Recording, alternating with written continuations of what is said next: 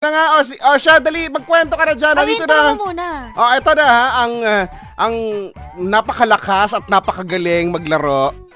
Ang walang iba, kundi si Lula Ki. Ay, binisaya mo yan! Nabuhong ito. eh, hello sa inyo. Magandang gabi, mga nabuhong apo. Ako na naman ulit, si Lola Kay. Ay, namiss ko kayo, mga nabuho. At ito na ikikwento ko na sa inyo. Ang magandang kwento ng alamat ng pasas. Noong unang panahon, sa malayong malayong lugar, ay mayroong isang kaibait na dilag at napakaganda. Ang pangalan niya ay Bernadette. Si Bernadette ay kinagigiliwan ng lahat. Ay wala kang masabi dito kung baga ay sinasabi na walang masamang tinapay. Si Bernadette matulungin at maalalahanin.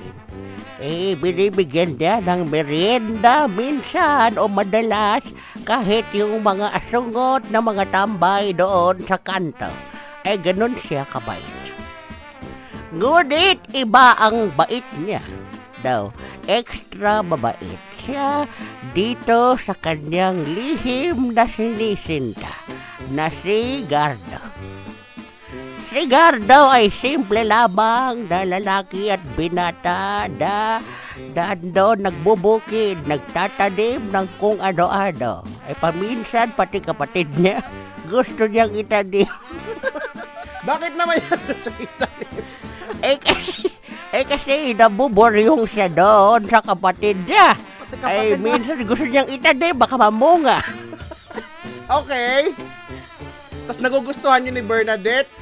Eh, hindi yun alam ni Bernadette. Ang akala ni Bernadette ay babait din itong si Gardo. Medyo lang. Isang araw, habang si Gardo ay eh, nandoon sa bukid at nag-aararo at nagtatanim-tanim, ay naisipan ni Bernadette na dalhan ito ng merienda. Papalapit si Bernadette at nakita niya si Gardo. Sinabi niyang, Hello, Gardo. Paano? Paano la? Sabi niya, Hello, Gardo. Maarte, ha? Ganon, ay nag-uumarte itong si Bernadette. Eh, sabi ni, nakita siya ni Gardo at agad na nagpunas ng pawis sa kilikili at inamoy. sabi niya, ay Bernadette, ay andyan ka pala. Sabi ni Bernadette, ay dinalhan kita ng paborito mong meriendang ginatahan. At papalakad si Bernadette sa salubungin ni Gardo nang sa hindi inaasahang pagkakataon ay natapilok itong si Bernadette. At nag nahulog, ano, na, napatihulog siya sa kinaroroonan ni Gardo at pareho silang natumba. At sa hindi inaasahang pagkakataon, ay nahawakan ni Gardo yung pasas ni Bernadette. Hoy la, linawin mo yan. Bakit may pasas? May pasas! eh kasi si Bernadette ay hindi ko na ikwento. Nung siya'y papunta kay Gardo ay nabababak siya ng pasas. Ah! Dahil paborito niya ito. Ah, okay. Ah, okay, naman okay. pala. Ayun ay simula doon ay nagkaroon na ng alabat ng pasas.